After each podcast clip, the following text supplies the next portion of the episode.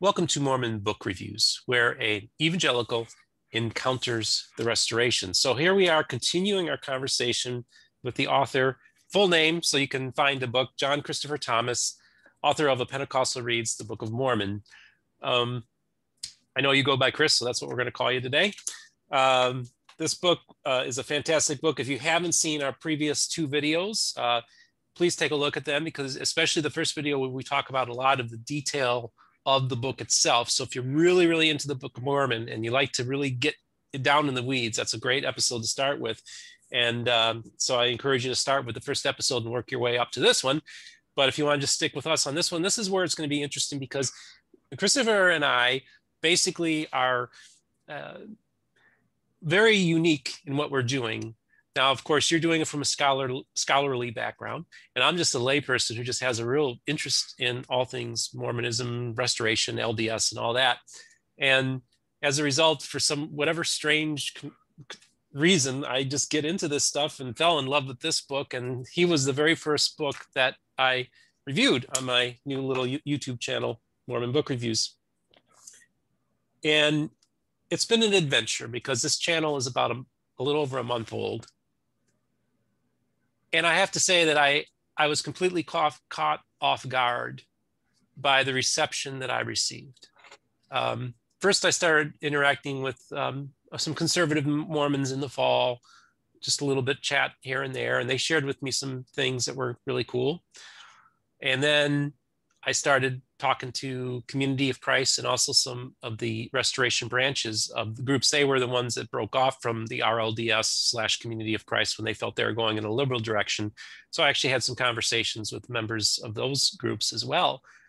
And what struck me um, almost immediately was when I started interacting, um, they embraced me in a way that I did not anticipate.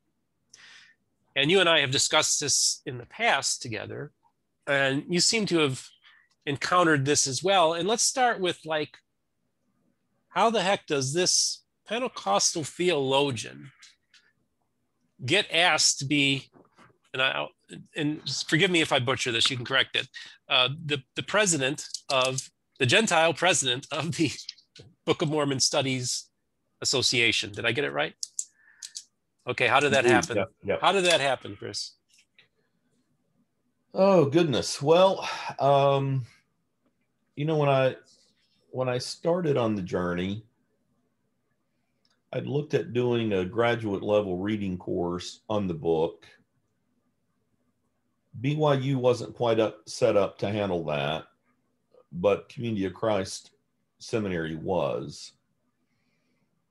And uh, Community of Christ was, I mean, they were really hospitable uh, I mentioned in one of the previous uh, interviews we've done that I'd spent a week there. The last day of my week, they uh, Dale Luffman had arranged for the archives to be kind of opened up to me, and um, I was able to examine the printer's manuscript, which is the more complete of the manuscripts from which the Book of Mormon 1830 edition was was a typeset, and uh, that uh, was is quite um, quite an an honor to to be able to do that. In fact, I had people say, "How did you get in?" and and I mentioned Dale, and they said, "Ah, well, because Dale was an apostle." Or had been a, a former apostle by that point. Anyway, um, just a really nice reception there uh, went out to Utah Valley University for a Society for Mormon Philosophy and Theology um, session. My first foray, I, I read a paper on some of my structural stuff on the book. And I thought, well, I could get one of two responses. One could be, we all know, we know all that, or uh, no response at all. You know, what are you doing out here? Uh, telling us about our book. And and yet there were some real, you know, some real nice connections made, and and um, actually had a chat with a woman who had done a master's degree at um, Vanguard University, which is an, an Assemblies of God school. Um, she's LDS. She had wanted to go to Fuller, I think, and despite the fact that Rich Mouw, the uh, the um, president or provost of the of the seminary, was heavily involved with with uh, LDS dialogue. Apparently, she was not admitted uh, because she was LDS. And she told me of how someone in her library, I forget, I think she was at UC, maybe Riverside, I can't remember now. Anyway, how that somebody at the university library said, "Well, you should check with Vanguard." Well, it's it turns out she had worked with some of some of the people I knew really well, and she had told me at this presentation that uh, that my paper was the best paper she heard the whole time there. So, you know, that was very nice to hear. Somebody had arranged for me to go over to BYU. I'd never been on campus. Uh, got a tour, met with a few scholars there um, in an initial way. And then um, the guy at, um, there was a guy who was the director of the Willes Center for Book of Mormon Studies at the Maxwell Institute, Brian Hauglid. Brian um, and I, he arranged for me to be able to come out. And I think we kind of, if I could get there, um, that the the the center would find me a place to stay and that sort of thing. So I was I was well received. Um, the reception I knew I knew of a lot of individuals and so whenever I went out to the the Maxwell Institute, I arranged to to see these folk, to talk through some issues, because when you're in Tennessee, there's not a whole lot of Book of Mormon um, scholarship, and the libraries are pretty limited. In fact, I may have um, one of the best Book of Mormon libraries in the state of Tennessee. How about, how about east of the Mississippi? Well, I don't know about that, uh, uh, but maybe. Oh yeah, um, uh, yeah. In, Independence would be west, wouldn't it? So, so mm-hmm. maybe I, I, don't know. Um, so uh, made made a, a, number of friendships at the Maxwell Institute. It tends to fall largely along generational lines. Uh, younger scholars uh, are quite interested in the engagement. Uh, some of the older scholars have not been. Um, and it's not that, you know, there's been much animosity there. It's just uh, some people are interested in what an outsider, how an outsider reads their sacred text, and, and some aren't as interested. I've been able to go up to and do a couple, two or three seminars at the Church History Library in in Salt Lake, uh, which was quite quite an exceptional uh, event. Um, I'd gained access to the original manuscript while I was there, uh, which again is you know limited access, and I was very grateful for um, the you know just really great great experiences. Uh, as an outsider, you're not necessarily limited in who you can talk to. Um, there are no there are no uh, kind of lists of people who are forbidden, uh, and sometimes in certain ecclesial communities, uh, there are these written and unwritten rules about who's out of bounds and who's safe to talk to. Um, and so there's a fair amount of freedom there in terms of engagement. I mean, I'm I'm friends with um, with Lachlan Mackay, who's an apostle in Community of Christ, and have had the pleasure of having a meal with uh, Marlin Jensen, who is a, um, a one of the uh, a, one of the uh, general authority emeritus who had a, a real crucial role in the Joseph Smith Papers project getting launched. Um, I've had sometimes tell people I've had dinner with Dan Peterson and with Sandra Tanner, though though not together. uh, though that would be a, an interesting uh, dinner. I've had conversation with John Welch and Ed Wunderli, people kind of in very different ways. I think all of that comes from um, in biblical studies. There's nobody that's off limits. Um, I read everybody if I'm working on a particular text, regardless of their affiliation or whether they're a theist or not. And so for me, that's kind of how it's done. I think when outsiders show interest in the Book of Mormon and they are respectful, um, respect doesn't mean uncritical, but it means respectful uh, that they tend to be very uh, affirmed by that. And so that's all been that's all been um, really really enjoyable. There have been people who have opened lots of doors for me. Um, I'm not smart enough to pull all that off. Uh, of course, I think that, that the Lord's had something to do with that. Um, just trying to to make sure I'm not missing something. It's not my tradition. What I know about the Book of Mormon pretty much is in this book. Uh, there's not a room I'm in with other people, especially LDS folk, that I probably don't know the least about the Book of Mormon uh, in the room. Uh, so, you know, I, one thing kind of leads to another. There was a, a seminar that some funding was granted for a Seerstone seminar. Apparently, there was money left over, and they decided to have a Book of Mormon studies seminar. I went to the first one. They it was a very successful meeting, mainly an academic meeting. Uh, it wasn't designed to draw huge crowds, but almost a workshop ish feel to it. Probably you know, usually 50, 60 scholars.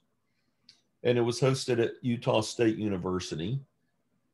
Um, the desire was to have an academic group that sort of spanned the uh, different traditions in the restoration and beyond. And I think one of the reasons why I was uh, put forward to serve as the inaugural president uh, was because I was an outsider. And I think the optics of that um, is, you know, this isn't just um, another in house conversation going on. And of course, there's plenty of reason to have in house conversations. And so, uh, you know, I felt personally that it was something I was was supposed to do if that arose that opportunity i didn't you know canvas for it but um so uh in in the end that's that's what happened um i was put forward as the president and we had two vice presidents uh, and um, we've worked very, very, very well together. Uh, and it's, uh, we met last, this will be our fourth meeting this autumn. We met last year virtually because of uh, the pandemic. And it was it, it, was a really fine meeting. I mean, it, it, it came off almost seamlessly. So I think it's a you know I kidded the group that being uh, you know a a a a minority, a an old white Gentile minority group played in my favor, and uh, the, the the truth is that I've made a lot of really good friends. I mean, close friends uh, in my work and uh, I remember one day I was at one of these meetings, and uh, there were like, at that particular meeting, there were like two Gentiles there. And the other person pointed that out to me. And I remember thinking, oh, is that, I guess that's right, isn't it? because I, by that point, had uh, been so well received at the Maxwell Institute and other places that I was, um, you know, I, I wasn't conscious of of that. Uh, I've been asked to, you know, lecture at BYU. I've been invited out to Claremont Graduate University to speak, and to a couple of the the the uh, Eccles um, kind of uh, uh conversations out there. Uh, Utah State uh, recently was last year, I think, was I was asked to go up there and and give a, a talk about my work. So yeah, about every time I think it's played out, you know, something else happens. So, yeah, you know, that, I guess that kind of leads me to, you know, we spend a lot of time talking about the book and the scholarship and the intellectual aspect, but you know, the thing that really struck me was originally when I wanted to do this channel, I literally thought, okay, you know, I'm going to review this these books in my collection, and I really thought of it as being a secular endeavor. You know just i'm just going to talk about the books. It never crossed my mind that the spiritual aspect in retrospect it should have but at the time i was completely caught off guard by it. Because once you get on the other end of the phone with somebody or you're you're conversing with them and chatting with them and you recognize that you know we're dealing with believers here. I mean these are people who um, faith plays such a major role in their lives and and and then once you realize that it it completely uh, my the course of this channel went in a completely different direction because i realized that you know the reason why people go to church the reason why people they're looking to be spiritually fed right so i i realized quite early on i thought i'm not going to stop i'm not going to keep the spiritual from entering into this and um I guess that's you know you're a Pentecostal. You don't let the spirit i mean you let the you you you're used to letting the spirit intrude right into things and and be directed by the spirit you know and just and, and operate with it with the gifts of the spirit. I guess i just want to ask you know just just from a personal level um, what has that meant to you? And and how has that affected you and your faith? Well that's a good good question steve. Um, I think conversations are important. And I don't think you can really have a conversation if you're not willing to hear people.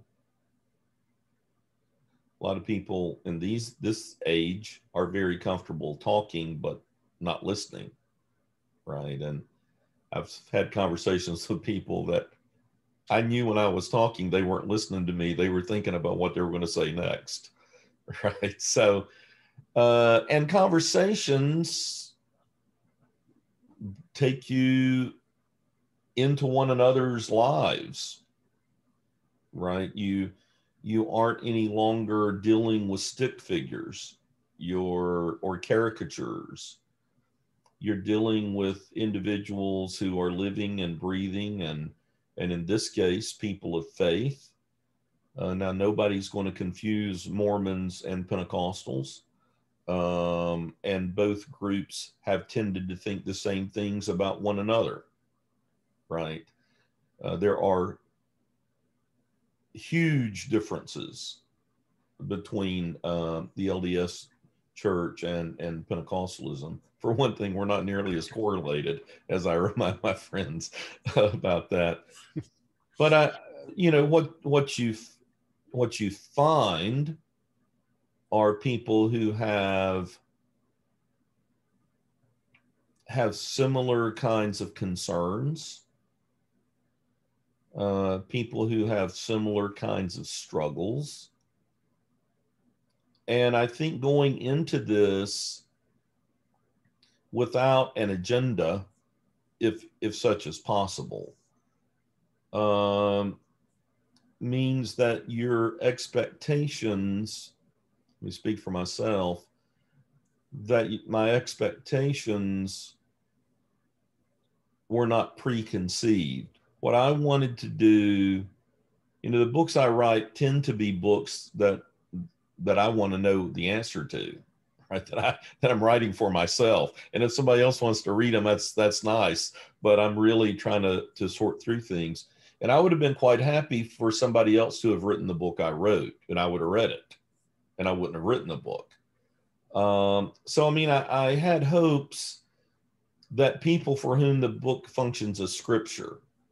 Uh, that's a mouthful, but I, I I say it that way because I'm not excluding anybody from that group, right? Not the Church of Jesus Christ, not the Community of Christ, not anybody else. I wanted them to see in this a good faith effort to hear their text and to engage in a constructive way with it.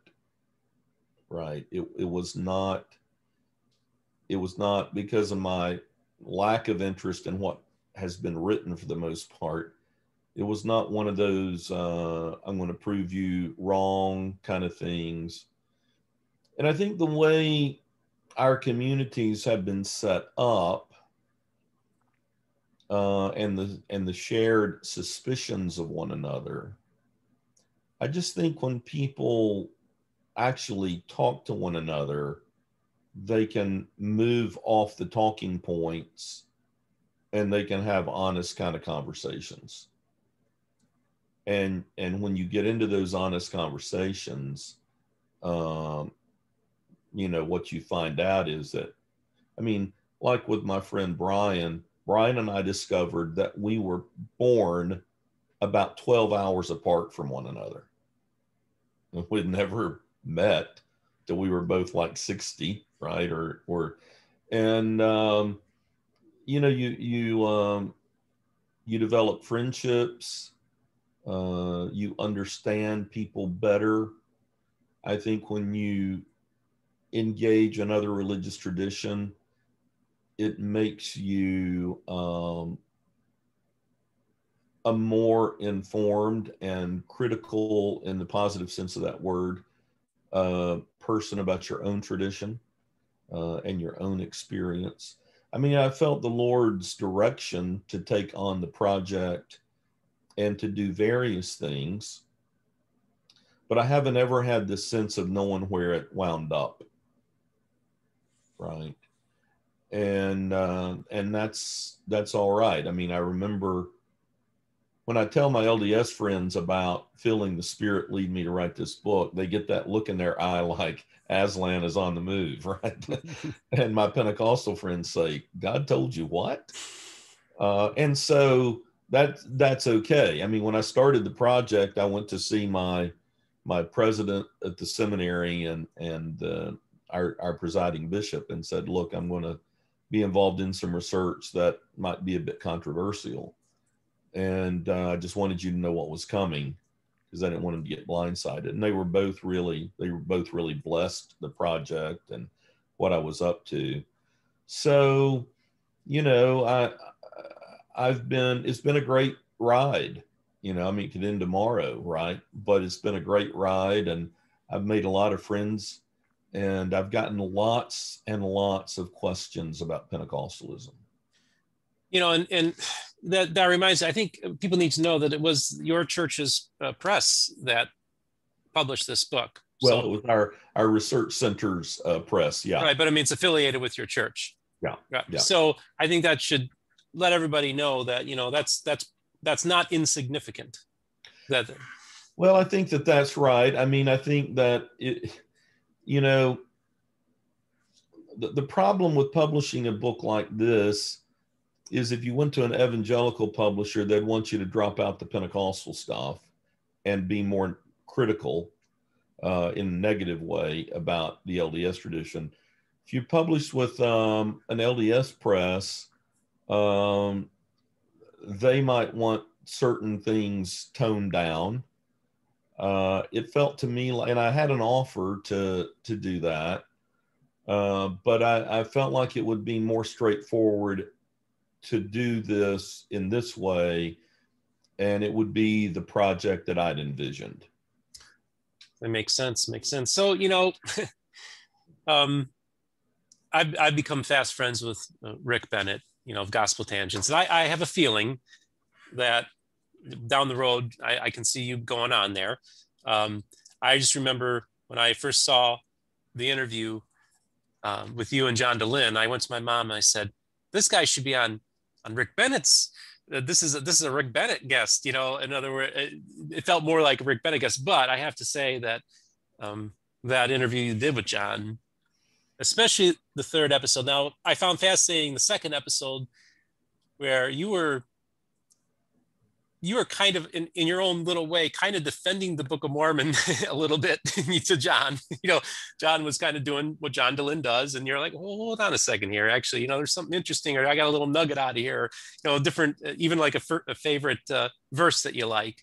Um, and in other words you saw some value in the text and i found that was interesting. But then we go to the third episode where I feel like this that's what really struck me. And I rewatched that third episode a couple weeks ago before we started talking. And you know, as a Christian, uh, and as somebody from a charismatic movement, which is we don't need to get into the details, but it's very similar in, in many ways to the Pentecostal movement. I say when I say you felt the spirit, you know, I mean, there's probably a Mormon understanding of that, but as well. But it's like I could feel the spirit in that room in that interview, I felt like church was going on.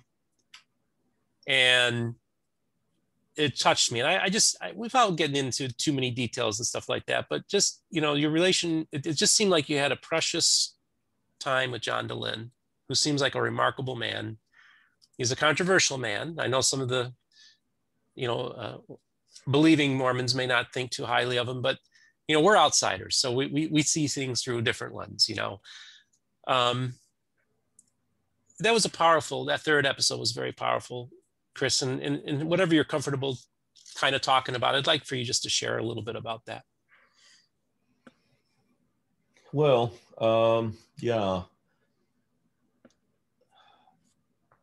Well, the back the backstory is I'd met John a year or two before uh, for breakfast, and a mutual friend of ours had arranged and we uh, we had a great a great conversation. Um, we we then i i forget how it went exactly but i I'd, I'd been in touch and said i'm going to be in town for x number of days. And the day i was getting ready to, to leave the next day uh, I was up in the Salt Lake area, and I we we met for lunch, and he was like, "Well, when am I going to get to interview you?" And I unless you've gone off the idea, and I said, "Well, no, I, I haven't gone off, but I." I I had written to say, you know, these would be the best days, et cetera. He said, Oh, so I've dropped the ball. I said, Well, I'm not saying that. He said, Well, what about in an hour's time? And I'm like, Well, okay. Um, you know, I, I like talking to John. Um, I, I like talking to John whether the camera's rolling or not. As you can tell, I'm not necessarily someone who is um,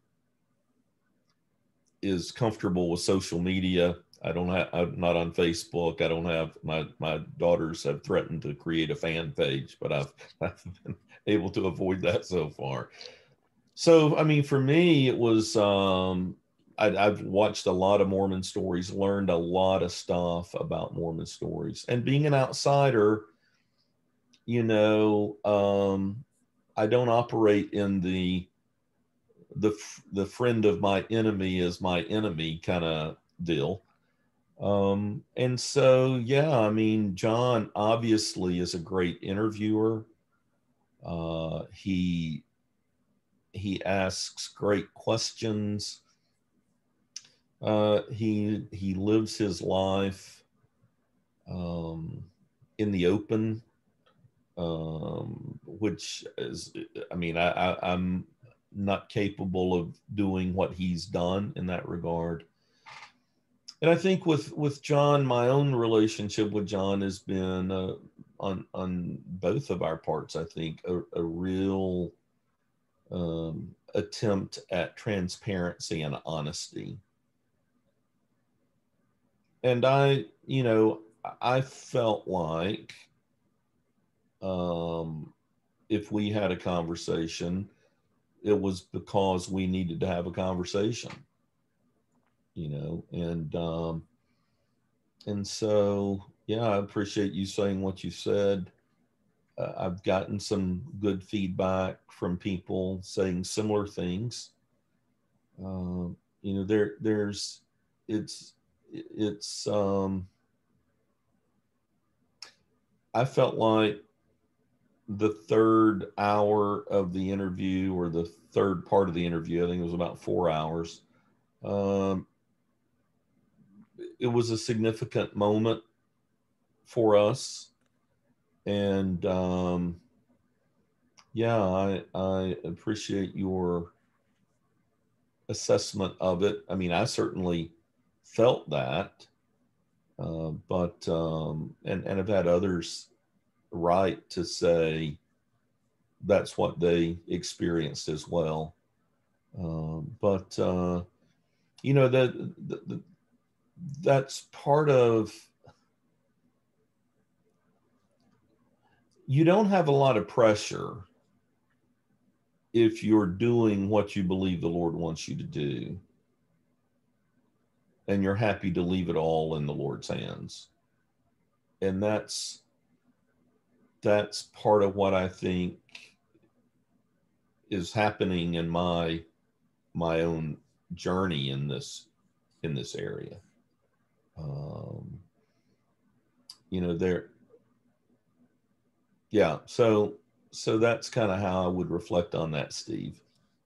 Yeah, you know, it was. Uh, I just thoroughly enjoyed that interview, and you know, it, it gave me a dimension of John too. You know, and and I, I was a little maybe a little critical of John in my first interview, um, Rick and I, but you know, I think I did well. I think I think I, I was able to communicate to him, you know, where my heart was on that. Uh, so yeah, it's just a fascinating. Uh, that's how I met you. You know, was that was that through that um, watching those and getting to know. So I already knew you well you know, I remember when I first met you, and I said, when I first saw you on that screen talking to John Dehlin, I said, I've been to Pentecostal churches, I've been to Assemblies of God, I've been even been to Oneness Pentecostal churches, and every one of them has a Chris Thomas in them. That smile, that laugh, everything about you. I said that I've worshipped with you, I've been to church with you many, many times, and so that's what I saw that came out of that. And um, you know, so this, you know this this has been a wonderful thing I think for both of us because it, it is really really unique because you know I did the exact same thing. I said no matter what I'm doing the, the most important thing is I'm coming about this with no agenda. That is literally the thought that it was in my mind as well no agenda whatsoever. And that's just how I operated. And in other words I don't have an end game. I don't have like this grand scheme of what I want to do or try to aha, I'm going to now convert you or whatever. I has absolutely no interest in doing that kind of thing. Like what we talked the other day, you know, evangelicals and Mormons, evangelicals have been trying the same thing for the last 200 years. And where did it get us? It's gotten us nowhere. You know, just it, it, the engagement. There has to be something. You know, when I when I start engaging these people and realize that there's something going on here and we're missing it, and we need to just realize that you know we all through see through a glass darkly and so it's really hard to be black and white about stuff when you see through a glass darkly. And sometimes in those margins, and like you said, in those tensions there, that's where faith can play a major role. See, a lot of people think that faith is about staying away from things.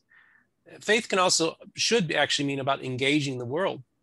You know, that's what the idea was to go out and engage the world. That's part of what the Great Commission was all about was not staying home and staying in church and just came, staying within your own little group, but to be a worldly person in that context that you're actually going out to the world and engaging it.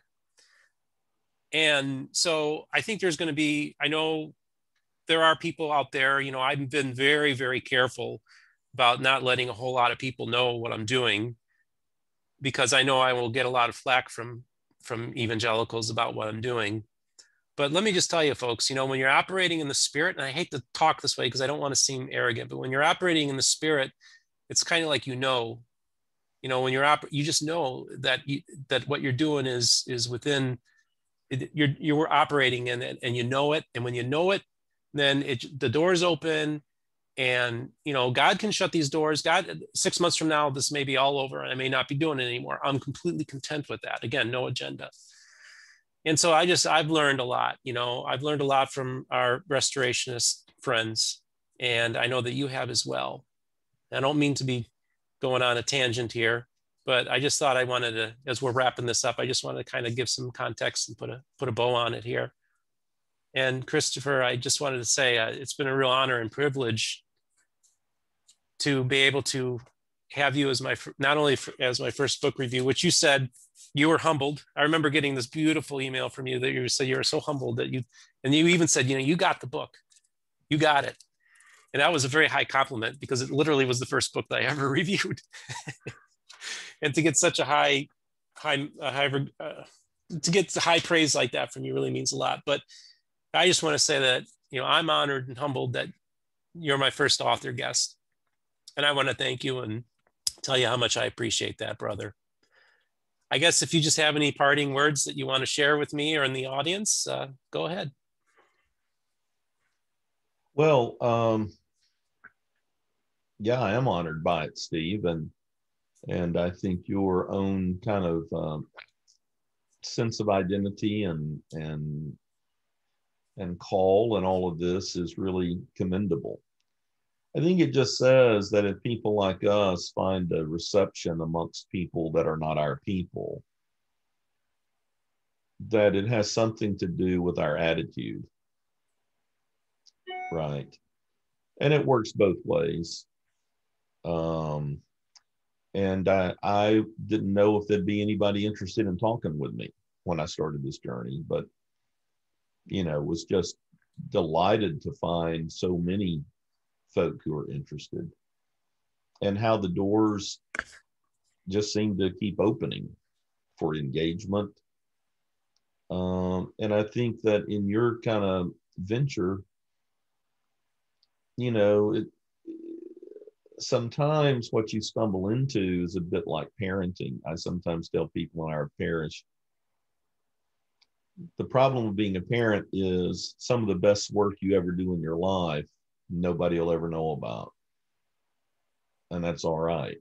You know, this is not about um, huge popularity stuff. This is about doing doing what you you feel you're supposed to be doing. And um, so, you know, I'm I'm very happy to be uh, on your your podcast, and especially um, to uh, to be the first book author on the podcast. I think people, I don't know of any authors who are not vain enough to go on somebody's podcast to talk about your book, right? Yeah. And and and you are a you know you're a, a careful reader, and I think that's a compliment to uh, to authors uh, that uh, you you've really spent time on that, and so thank you very much.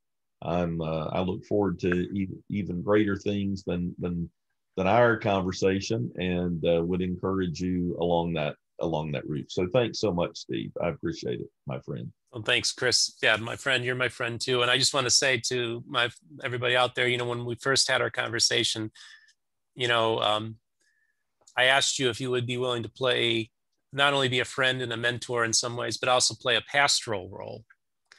And you agreed to do it, and you also prayed over me at the end of our conversation and so I just want you all to know that, you know, I do have, I do have people, uh, I have a past, a past, a person fulfilling a pastoral role for a season, I guess we could say, that's going to help me in this endeavor as well. Chris and I are in communication quite a bit and we exchange notes and and everything. And so I just want to say that it's been a really honor and, and humbling to have you as a guest. Chris, I think I've got, I think we we got this book covered pretty good. I think you feel like I gave it a fair. We we did oh, yeah. we we got into oh, the yeah. weeds here, dude. So that's that's what this is all about, guys. So if you're an author and you're interested, I mean, like you know, you're going to deal with a guy who actually read your book or took the time to you know really get into it. And I'm going to be respectful, and I all I want to do is have a conversation with you, get to know you, and that's what it's all about. And let's just take this fantastic journey together so, like and subscribe. I'm going to put the link to that third interview uh, from Mormon Stories in, in the bottom of the description of this, of course, with the book. So everybody, you have yourself a great day, and we'll see you soon.